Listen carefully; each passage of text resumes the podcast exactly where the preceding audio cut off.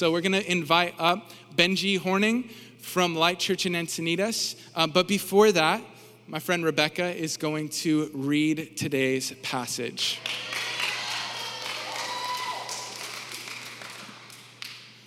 Good morning. Okay, Matthew 11:25-30. At that time, Jesus said, I praise you, Father, Lord of heaven and earth, because you have hidden these things from the wise and the learned and revealed them to little children. Yes, Father, for this is what you were pleased to do. All things have been committed to me by my Father. No one knows the Son except the Father, and no one knows the Father except the Son, and those to whom the Son chooses to reveal him. Come to me, all who are weary and burdened, and I will give you rest. Take my yoke upon you and learn from me, for I am gentle and humble in heart, and you will find rest for your souls. For my yoke is easy and my burden is light. This is the word of the Lord. Don't forget your phone. You might need to check Instagram or something while I'm preaching, just in case. Hey guys, how you doing? Doing good? Doing this beautiful Sunday? Oh my goodness, so good. Well, glad to be with you guys. This is kind of like the yearly summer sermon from Benji, you know? So it's just good to be back. A lot of familiar faces, and the staff and the team here have become some of our dearest friends. And what Drew mentioned is our church up in Encinitas, Light Church, which is going on right now as we speak, we have journeyed together. We literally started our churches within 2 weeks of each other. And Evan and Sandy have been one of our greatest just cheerleaders and friends in this whole process. Could not imagine planting a church without you guys. Knowing you guys are down here, there's so much that we share in common. As a matter of fact, we're going to be teaching a series in the fall together as churches. And so we are really just thankful for that, really glad to be here today. And I'm really excited for the text we get to preach from today and the series and kind of the rest month you guys are in as a church. A couple of things you should know about me. Number one, I'm a Phoenix Suns fan. And so pray for me. I'm still grieving last night's loss a little bit. But you know, all hope is not lost yet. So Tuesday's coming. And Thursday's coming for when Game 7, when they will win. So it's been really fun because my church hears me talk about the Suns almost every Sunday. They're really excited for the season to end, so I'll stop. But along the way, we picked up some friends. As a matter of fact, Drew, a couple weeks ago, he had never seen a basketball game ever. I know. And so he got to be with me as we watched the Phoenix Suns clinch the Western Conference Finals. It was a magic moment, you know? Like music was playing, birds were chirping. It was incredible. So he's a Suns fan now, so praise the Lord. Just furthering along in his sanctification. Other things you should know about me, one, you guys got to get to see her earlier, my lovely wife, Jen. We are celebrating 15 years of marriage next week. Come on. That's how amazing she is to be with this guy for 15 years. And then in that 15 years, we have four wonderful children. Zoe, who's 12, Jubilee, who's 10, Vienna, who's 7, and Augustine, who is 5 years old. And they're incredible. But I got to be honest, it's been quite a year and a half. When you have 4 kids and all of a sudden the government lets you know they will be with you 24/7, and you have nothing to do about it. And you're like, okay. So you just adjust, right? And you're welcoming. And I'm so thankful for our home, but we've become very familiar with each other. But everything was kind of like, you know, was just things kind of calmed down. We got into a new rhythm. But it was like this summer, as everything kind of opened up again, so did our calendars. And trying to coordinate 6 people's summer calendars, now that things are finally opened up, was just like all of a sudden we're exercising muscles we didn't use for 2 years. Anyone else feel like this summer has been so fun and so exhausting? This has been like our experience. It's been incredible. Like our kids got to go to camp and we got to go to Disneyland and families come to visit. And it's been this amazing experience. But earlier this week, it just kind of came to a head, and all of a sudden, it was like the great meltdown of 2021 in our living room. And like our oldest is laying out on the couch, like totally like just overwhelmed by like the sun. Jubilee's in the corner crying because she couldn't do another sleepover. Vienna's playing Yellow by Coldplay in the corner. Not kidding. Augustine is yelling at me to take his shoes off because he tied them in 20 knots. And like everyone is melting down, and I, including myself. And I'm just like, man, what is going on? And Jen so wisely just points out, she's like, I think everyone's just tired. And I'm like, I think you're right. Like this is just one of those moments where you realize that we've all kind of come to the end of ourselves. Interestingly enough, in a season we were supposed to be resting is when we found ourselves realizing how exhausted we were. And it was right in the time frame that I was studying for this message and getting to read one of my favorite texts that I really just sensed the Holy Spirit, those words, that wisdom we had as parents over our kids, that the Holy Spirit just wants to extend a grace today, that maybe we're just tired, right? Maybe the things that we've done, the way we've treated people, the words that have come out of our mouth have come out of a place of exhaustion. And what today, that I just really sense the Spirit of God wants to do, he just wants to exchange that. And just to really, in this place, just for every single person to leave with just the gift of rest and peace. And we're going to be doing that by studying some very significant words that Jesus said. And these words they're familiar. If you have studied the words of Jesus before, if you're familiar with church, and they're familiar for good reason. They're incredibly comforting. I'm just going to read the last part of this again. When Jesus says, "Come to me, all you who are weary and burdened. I will give you rest. Take my yoke upon you and learn from me, for I am gentle and humble in heart, and you will find rest for your souls, for my yoke is easy and my burden is light." This is in Matthew 11. If you have a Bible, it'd be a great one to memorize, a great one to underline, to go back to again and again and again. The reason for that isn't just because these are peaceful words, but the reason why this has just had more gravity lately for me is actually the context it finds itself in. You see, Jesus, as he's addressing his disciples, says something very significant. He says that all things have been committed to him or handed over to him by his Father. The reason why that's so significant is because early on in Matthew's gospel, Satan used that term to talk about how all the kingdoms of the world have been given to him. So there's some sort of exchange. There's the kingdom under the rule and reign of Satan that is present in this earth. But now something has happened where Jesus says the Father has given him all things. They now belong to him. And this phrase, committed or handed over, what the Father has given to him, is used frequently throughout the gospel, over 100 times. But it's always used in reference to Jesus being given over, Jesus handed over to be betrayed.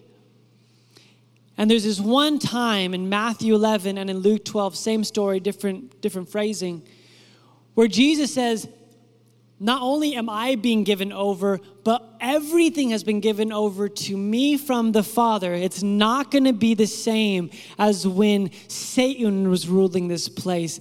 And so with that context, with Jesus saying, everything's been given to me. I have all of authority. I have the possession of everything in my hands. He looks at his disciples and he says, this is what I want you to know. That when you're tired and you're weary, you can come to me. And I'm going to put my yoke upon you because it's easy and light. I'm going to give you rest for your souls. What a significant moment. I mean, Jesus could have said anything. All things have been given to me. Let me talk to you about the cross. Let me talk to you about resurrection. Let me talk to you about sanctification and holiness, communion, all these different things. You know what he says? I want to give you rest. I want you to take my yoke upon you. My yoke is easy and it's light. And I believe that in this moment, Jesus wants us not only to learn about these words, but to experience them. So would you bow your heads with me? I'm going to go ahead and pray that these words would not just be learned, but experienced. Holy Spirit, we welcome you now in this place. God, that these words would move from our intellect into our emotions. God, they would move from our mind into our body. Lord, that we would have an experience, God, that these words, living and active, would make their way into our souls. Lord, and that doesn't happen by eloquent speech. That happens from your Spirit. So we welcome you now just to come and be with us, Jesus. In your name we pray. Amen. Amen. If you're taking notes this morning, three things this text teaches us. Number one, it teaches us about the heart of Jesus. Number two, it teaches us about the yoke of Jesus. And lastly, it teaches us something about the rest of Jesus. His heart, his yoke, and his rest. The heart of Jesus, Charles Spurgeon 100 years ago, pointed out something that was incredibly significant. He had this revelation that in all of the Gospels, Jesus only talks about his heart one time, explicitly, that he mentions his heart. And it's in this passage, and all the things that Jesus taught, this is the one moment that he pauses to say, to open up the window, to pull back the veil and say, I'm going to let you know about my heart. And he uses two words to describe his heart. My heart is gentle and it's lowly. Some of your translations might say humble. And if we were just to take a guess of what two words we think would best describe the heart of Jesus, which is the heart of God because he is the fullness of God embodied, what two words would you use? I mean, just ask yourself that question. I know for me, probably my two words would probably be holy and in love, which are not bad. Those are very clear attributes in Scripture. But in this moment, Jesus chooses to use these two words, gentle and lowly, as to describe who he is. Now, it's important for us to point out that these two words, or his heart, is not describing an emotional state. This revelation is so profound, it actually prompted a recent book that just came out called Gentle and Lowly by Dane Ortlund. I'll quote a couple lines from today. And there's a whole book on these two words, this concept. But he does a great job of describing what does Jesus mean by heart. He says, the Bible speaks of the heart, whether Old Testament or New. It is not speaking of our emotional life only, but the central animating center of all that we do. It is what gets us out of bed in the morning and what we daydream about as we drift off to sleep. It is our motivation headquarters. The heart, in biblical terms, is not a part of who we are, but the center of who we are. Our heart is what defines and directs us. The heart is a matter of life. The heart drives all we do. It is who we are. So when we take a step back and realize that, biblically speaking, he's not describing an emotional state, but rather the center animating force of who God is gentle and lowly, we have a lot to sit with. Gentle in the Greek, as far as it's used here, is used this once in the New Testament, and it means what it's translated as. It's this meekness, this gentleness, this mild manner. The second word, humble, is used quite often. Almost every time it's used in Scripture, it's used to contrast pride. So it's the same word that says that God exalts the humble, but he opposes the proud. It's that same idea that it is the opposite of what pride looks like. And I've thought about this often, that if anyone had the right to be prideful, it would be God, wouldn't it? It's kind of like when LeBron James is like prideful, you're just kind of like, well, he earned it. Like he's allowed to be. Like there's just certain athletes or artists and you're like, they're not cocky, they're just that good.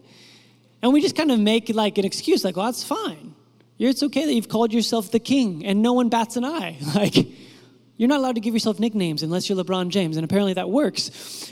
If anyone had the right to be prideful, it would be God, because everything is his. Everything came from him. And yet at the center animating source of who God is, he is the opposite of pride. He's humble.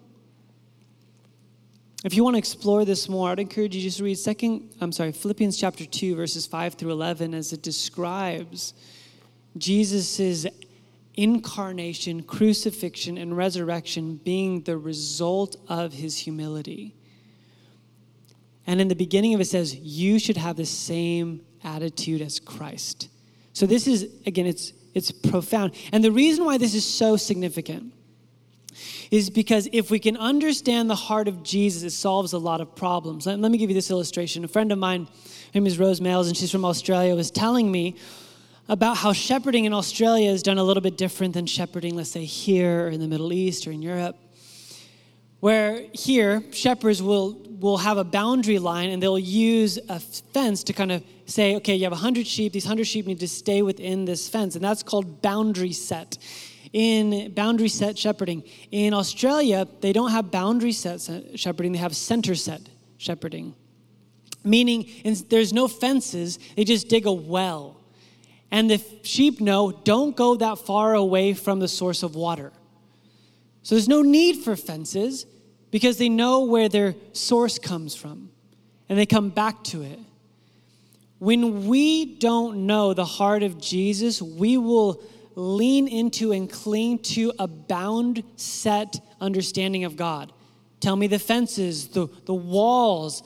Tell me what rules not to break. But what he does here, he says, I just want you to know my heart. And when you know this about me, you won't stray that far. And so for us, this is critical. We have to know this. Second thing that Jesus tells us, it's not just about his heart, but it's about the yoke that he's giving. Now, this phrase that Jesus says, my yoke is this, isn't something that he just kind of came up with. It's not just imagery that he came up with. Rather, he's borrowing it from other teachers of that day. For instance, there are historical documents that talk about Pharisees and rabbis talking about the yoke of the law and it being a source of joy. And so there's all of this documentation talking about the joy of the yoke of the law. And their idea was to try and convince them of the yoke of the law, these rules, this way of living was to somehow produce life and flourishing and joy. And it was within that cultural context that Jesus comes up and gives this shocking statement. He says, my yoke is easy and light. And it was given as a juxtaposition to the other yokes that were being presented of the day. Now, we're not going to spend a lot of time getting into what the yoke of the law would have looked like. What I would rather do is just be able to ask ourselves the question, what are some of the yokes that are being offered in our culture today? What are some of the things that are given over to, that our culture says, you just walk around Liberty Station, you're driving down the 5, you're at the beach, you open up your internet. What are the messages that the world is trying to say, pick up this yoke, it will lead to joy.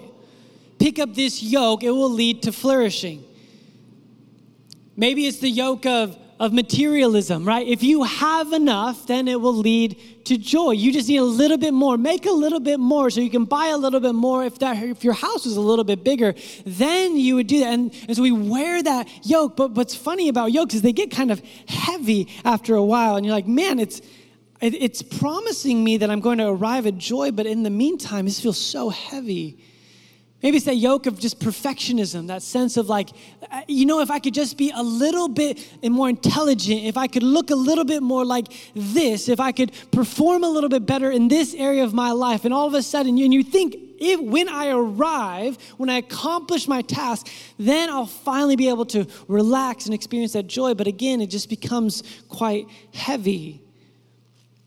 What's that yoke you've been carrying? What yoke did you walk in here this morning with? Is that pressure from your corporate job? Is that pressure from culture saying that you need to look like this, have this, be this? Is it that yoke you've put upon yourself? What is that yoke you're carrying? Because it's in that moment when we realize the yokes that we all carry that Jesus says, I want you to trade me. You have your yoke. I want you to wear my yoke. It's a little bit different than yours. It's easy and it is light and it provides rest for your souls. Dallas Willard has this incredible lecture on the easy yoke. And in it, he makes two observations that would have been shocking and beautiful about this invitation. Number one is that there is such wisdom in taking on the yoke of Jesus. And he describes when you are training an animal to bear a yoke, if you would imagine two horses or two oxen, oftentimes when you're trying to get someone to use a yoke, you will take a young, untamed, unbridled animal and you'll yoke them with an older, more established animal. And what will happen is when someone doesn't understand the concept of a yoke, that younger animal will rush on ahead and plow the entire field by their own strength, while the older animal just follows a little bit behind and doesn't do any of the work, while the younger animal is just exhausting themselves, trying to do it all themselves, and they have no idea that they have twice as much power waiting right next to them. They're just unable to use it. And so what oftentimes is by the end of the field, they become so tired that they're now falling behind, and that the farmer, whoever's behind them, is now using whatever way they have to get them to go further, and that's not comfortable either. And it says there's something that happens when that young, untamed animal realizes the gift of a yoke, and they start walking alongside the other animal. And the increase of ease, the straightness of what they're trying to accomplish and the what they're trying to plow all of a sudden comes into that. And it's such a beautiful image for us to realize that we're like, cool, heard a sermon about the yoke of Jesus. I'm going to go out and work harder this week and be better and be an awesome Christian. And all of a sudden by the end of the week, you're like, why am I so exhausted? And I think it's because we are so tempted to run ahead of God out of our own strength, striving out of our own ability. And the whole time, it's not that God's absent. He's just saying, like, it would be so much easier if we did this together, don't you think? And oftentimes it takes weeks, months, sometimes years of us just saying, no, thanks, God, I got this. Don't worry. And God's like, okay, I'm still right next to you if you ever want this help. I'm still present to you. The second thing about this that Willard points out is not only the wisdom of yoking with Jesus, but the dignity of yoking with Jesus. You see, a yoke is an instrument that allows two animals to work together to accomplish the same task.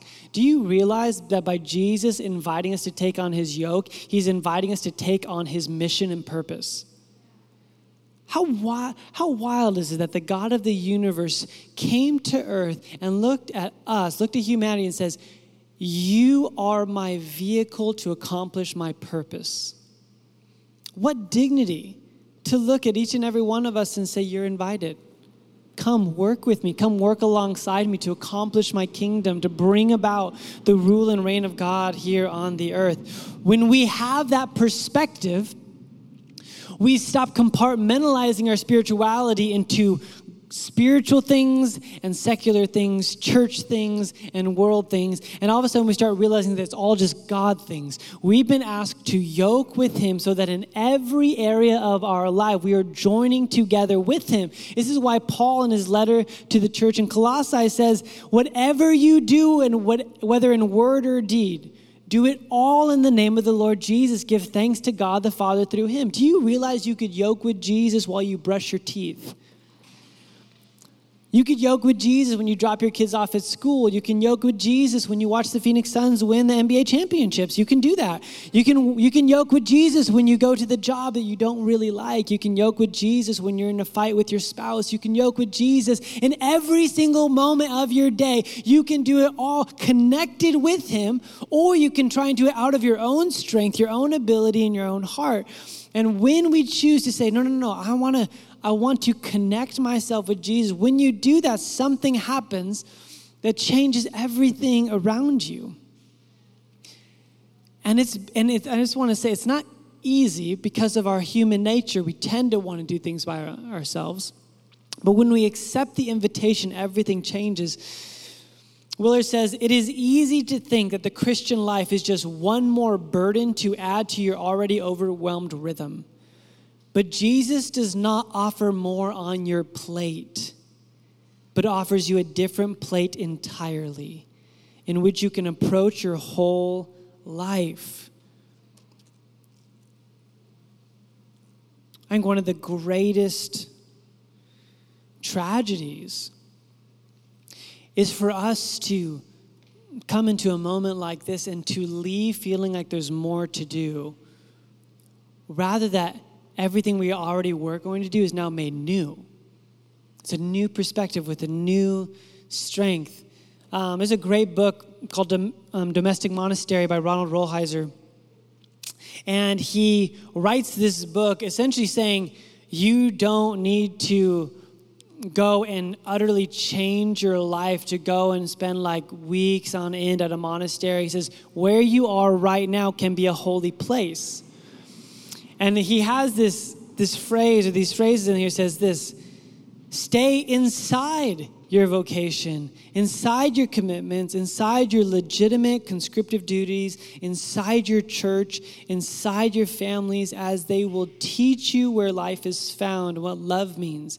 Be faithful to your commitments, and what you ultimately looking for will be found there. I think this is the beauty of what Jesus is saying. He says, I'm not asking you to do one more thing. I'm asking that everything you do look different. Yoke with me. Change how you approach it. Come with a new heart, a new perspective, that you are joined with me. Because the more that we push that away, the more that we're just like, cool, July is Sabbath month, but August, I'm ready to hit it again. Let's go. And some of you guys, more type A personalities, like your rest for you is kind of a wrestling match. And I just want to say, if you are that driven type A, maybe like type 3 Enneagram, you just want to go, things like this, God made you like that, but he made you to be like that, yoked with him. Go be an entrepreneur. Go do well in your craft. Go create the next amazing thing. If you're an artist, go and be bold in the artistry that you have. But you don't have to do that out of your own strength. Do it yoked with Jesus. Ortlund, in his book, Gentle and Lowly, says this: a yoke is the heavy crossbar laid on an oxen to force them to drag farming equipment through the field. Jesus is using a kind of irony, saying that the yoke laid on his disciples is a non-yoke, for it is a yoke of kindness. Who could resist this? It's like telling a drowning man that he must put on the burden of a life preserver, only to hear him shout back, sputtering, "No way, not me. This is hard enough drowning here in these stormy waters. The last thing I need is that added burden of a life preserver around my body." That's what we are all like, confessing Christ with our lips, but generally avoiding deep fellowship with him out of a muted understanding of his heart. Have we missed it? Have we rejected the gift of his yoke because we've mistaken it for every other yoke the world has tried to offer us? Which leads to our last point. The heart of Jesus reveals the yoke of Jesus, which leads to the rest of Jesus that he promises. Come to me, all you who are weary and burdened. I will give you rest. Take my yoke upon you and learn from me, for I'm gentle and humble in heart, and you will find rest for your souls. There is a soul level rest we are longing for. I remember when over a year ago when quarantine started happening. And a lot of people within Christianity just maybe like overly optimistic, like this is so great. It's like a forced Sabbath, you know, like everyone's going to stay at home. Our calendars are clear. I remember the day in April, I literally deleted my entire calendar. It was actually very liberating. And we had this season that was supposed to be this thing of like, well, we're like not doing as much. And but somehow the more people I talk to, the more people I realize that no one seems to be at rest. Matter of fact, I read two articles this week, one from UCLA Medical and one from Johns Hopkins, saying that coming out of the past season we've had with the pandemic, there is now an epidemic of chronic fatigue syndrome. Isn't that fascinating? That out of a season that supposedly would slow down the world, we are coming out of it more tired than ever. And I believe is because even if you got a break in your calendar, what we truly need is soul rest. And only Jesus can give that. A vacation to the Bahamas could be great. Binging a season on Netflix, sure, can make you just take your mind off of work. But can I tell you something? You cannot experience soul rest until you have yoked with Jesus, period. And I think we have now proven that more than ever. We desperately need a kind of rest that only comes through the offering and the gift of Jesus Christ. And so many of you, I mean, I've sensed it in my heart. I've sensed it in my own life that there is a deep, deep need to realign and reorient our hearts with Christ's so that we will now live out our days yoked with Him, because doing this on our own doesn't work. I find it fascinating that right after those powerful words of Jesus, the next thing that happens in Matthew's Gospels is a story of His disciples and Him walking through the field, grabbing some grain, eating it, and getting in trouble by the religious leaders saying, "You're breaking the traditions of the elders. You're not allowed to do that." Jesus does His Jesus thing and totally rebukes them using the Old Testament, saying, "Don't you know that David did this?" But he ends it with this phrase, "If you had known what these words mean, I desire mercy, not sacrifice, you would not have condemned the innocent, for the Son of Man is the Lord of the Sabbath." Now, multiple scholars have pointed out that Jesus does not say that He's Lord over the Sabbath, meaning that He gets to control the rules of it, but He's the Lord of the Sabbath, meaning that He's the source of the Sabbath. Sabbath comes out of Him, meaning that all Sabbath rest also points back to Him. And that in this moment, He's looking at these religious rulers who are up in arms as someone's eating like grain as they're walking through the field. And His anger is coming out of this place of, you're not sacrificing the right way. And He says, no, you don't understand. I desire mercy more than sacrifice. And there's something about the mercy of God that is linked with the rest of God, which I think it's interesting that in Hebrews chapter 4, years later, when the author of Hebrews is writing about Sabbath rest, he says that look, there's still a Sabbath rest that remains for the people of God. And ultimately, he uses this passage to point to Jesus is our Sabbath rest. And listen, I love that Dave Lomas was here to teach about Sabbath. I love Fridays are my Sabbath. A.J. Swoboda is a friend of mine. He wrote that book. It's incredible. You should get it in the back. I champion Sabbath so hard, but can I tell you something? Sabbath is available to you as much as Jesus is available to you. Wherever Jesus is, Sabbath is. Because He is where Sabbath comes from. He's the source of Sabbath. So you don't need to wait for one day a week to find Sabbath rest.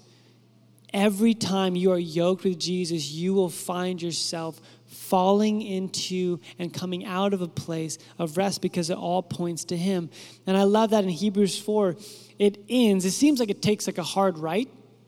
This starts talking about a high priest, but I don't think it does. I think it's tying 2 points together. When he starts talking about this, he says, "For we do not have a high priest who is unable to empathize with our weaknesses, but we have one who has been tempted in every way just as we are, yet did not sin. Let us then approach the throne of grace with confidence so that we may receive" what? Mercy, and find grace in our time of need. And so in Hebrews 4, as well as Matthew 11 and 12, you see rest and mercy linked together. And so if you're here this morning, I've prayed for this morning. I've prayed for you. I've prayed for this church.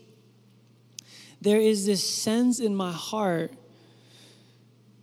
that you guys, that there is a willingness to learn different habits and rhythms, to learn how to rest better, but until you can find yourself resting in the mercy of God, that you'll still continue to chase after it. And I think that that's what God wants to extend today, is that you would find yourself fully in him. This is what Augustine so famously said, "Thou hast made us for thyself, O Lord," and I love this line, "and our heart is restless until it rests in thee." Now, this is what this morning's all about. It's calling us back, not to learn something new, but to experience something more fuller, to experience the invitation of Jesus, just to come and rest. Again, I was talking with someone after the previous gathering whose brother passed away 3 months ago. And she's looking at me, and she's with tears in her eyes. She's like, "How do I rest?" And we just talked about how we have a great high priest who can empathize with every single weakness we have. I'm like, resting in Jesus doesn't look like you have to go and learn more about Sabbath. I'm like, you get to go and fall apart in the arms of Christ because he's the only one who gets your grief.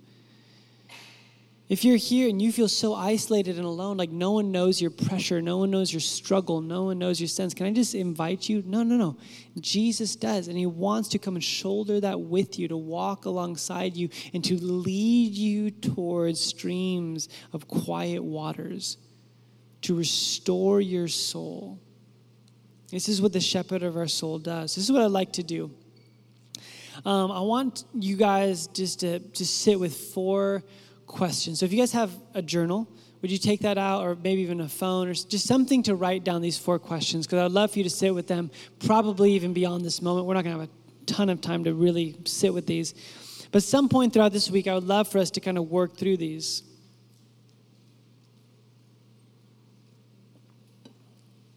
Number one, what is Jesus asking you to not carry?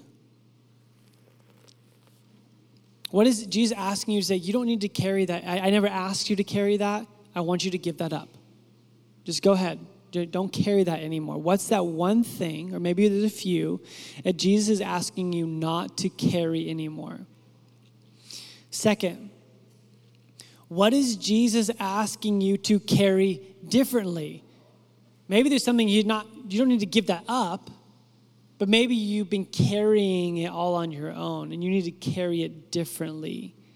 You need to go into your place of work. You need to go and have a conversation with your spouse. You need to go and you need to look at the call of God in your life, but you need to look at it differently, carry it differently.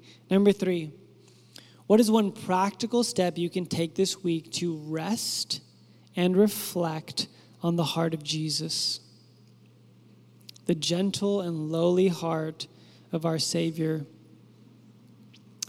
And by this, if we can just pause right here on question three. Maybe you should switch from your notes app to your calendar app and just go ahead and in your calendar, just write down just a couple hours sometime this week to go and sit. And your only job is to evaluate how you are living your life. Is it yoked with Jesus or not? Not do you believe in Jesus, but are you yoked with him? Are you walking alongside him? Number four, what are the implications of living life out of the easy yoke of Christ? What would it look like if you chose to live your life, to parent, to love your neighbor, to budget, to dream and plan, to go to work, to study, yoked with Christ? What are the implications of that? I'm going to invite the worship team to come back up. And as we start worshiping, maybe you can just start just seated, and you can just kind of work through these questions. And at any point, obviously, if you feel free to stand and start singing with us, but just take a moment and let the Holy Spirit speak and reveal to you what are the things He's working in you and wanting to shift and transform in your life. But know this, before they start singing, I want you to think about this. The implications of what God is trying to teach this church this month is not just for you to feel better. That's part of it. I believe that God is creating wholeness and mending and bringing healing through rest. But I also think that when a community of people lives out of a place of rest, everyone benefits. The world around us benefits. Your families, your roommates, your coworkers, your neighborhood will benefit because you're not living this fragmented, hyper-striving, out-of-your-own-strength kind of life. Dane Ortlund says that He, Jesus, astounds and sustains us with His endless kindness. Only as we walk ever deeper into this tender kindness can we live the Christian life as the New Testament calls us to. Only as we drink down the kindness of the heart of Christ will we leave in our wake, everywhere we go, the aroma of heaven, and die one day having startled the world with glimpses of a divine kindness too great to be boxed in by what we deserve. Man. Let's drink down the kindness of the heart of Christ so that everything we do would startle the world. Startle the world with understanding the heart of Jesus. It starts with us. We have to grasp it first so that the world would know that our God is not some dictator, overbearing, just evil presence. Rather, He is the opposite. At the core of who He is a heart that is gentle and lowly. Father, we thank You so much that we don't have to live a bound set life. We don't have to wonder what the boundaries are, Lord Jesus, as much as we need to know what the source, the center set is. And Lord, I pray that today we'd come back to the well and we would drink deep of the heart of Jesus. God, thank You that Your heart towards us is gentle and lowly and not angry and embittered. Lord, when we know we've given You every right to be that way, You choose, Lord God. You choose to just operate towards us in Your mercy. Lord, I want to pray right now for anyone who's here who just feels physically exhausted. Matter of fact, I feel the Holy Spirit prompting me that there may be some people in here that are physically sick because of the stress you're carrying in your body. And so right now I want to speak to that person or those people. And in the name of Jesus, would You bring healing right now? Lord, we lay our burdens at Your feet. We cast our cares on You, for You care for us, as it says in Scripture. Lord, I want to pray for everyone here who's grieving, that doesn't know how to rest. They don't know how to let things go. Lord, I pray they would just collapse into Your arms today. Lord, I pray for the person who's confused. Confused because they feel like if they don't strive under their own strength, that everything will fall apart. Lord, I pray that You would just pick them up in Your hands right now. Let them rest in You, Lord Jesus. Lord, we love You so much. In Jesus' name, amen. Let's just sit with these questions that the Holy Spirit speak to us.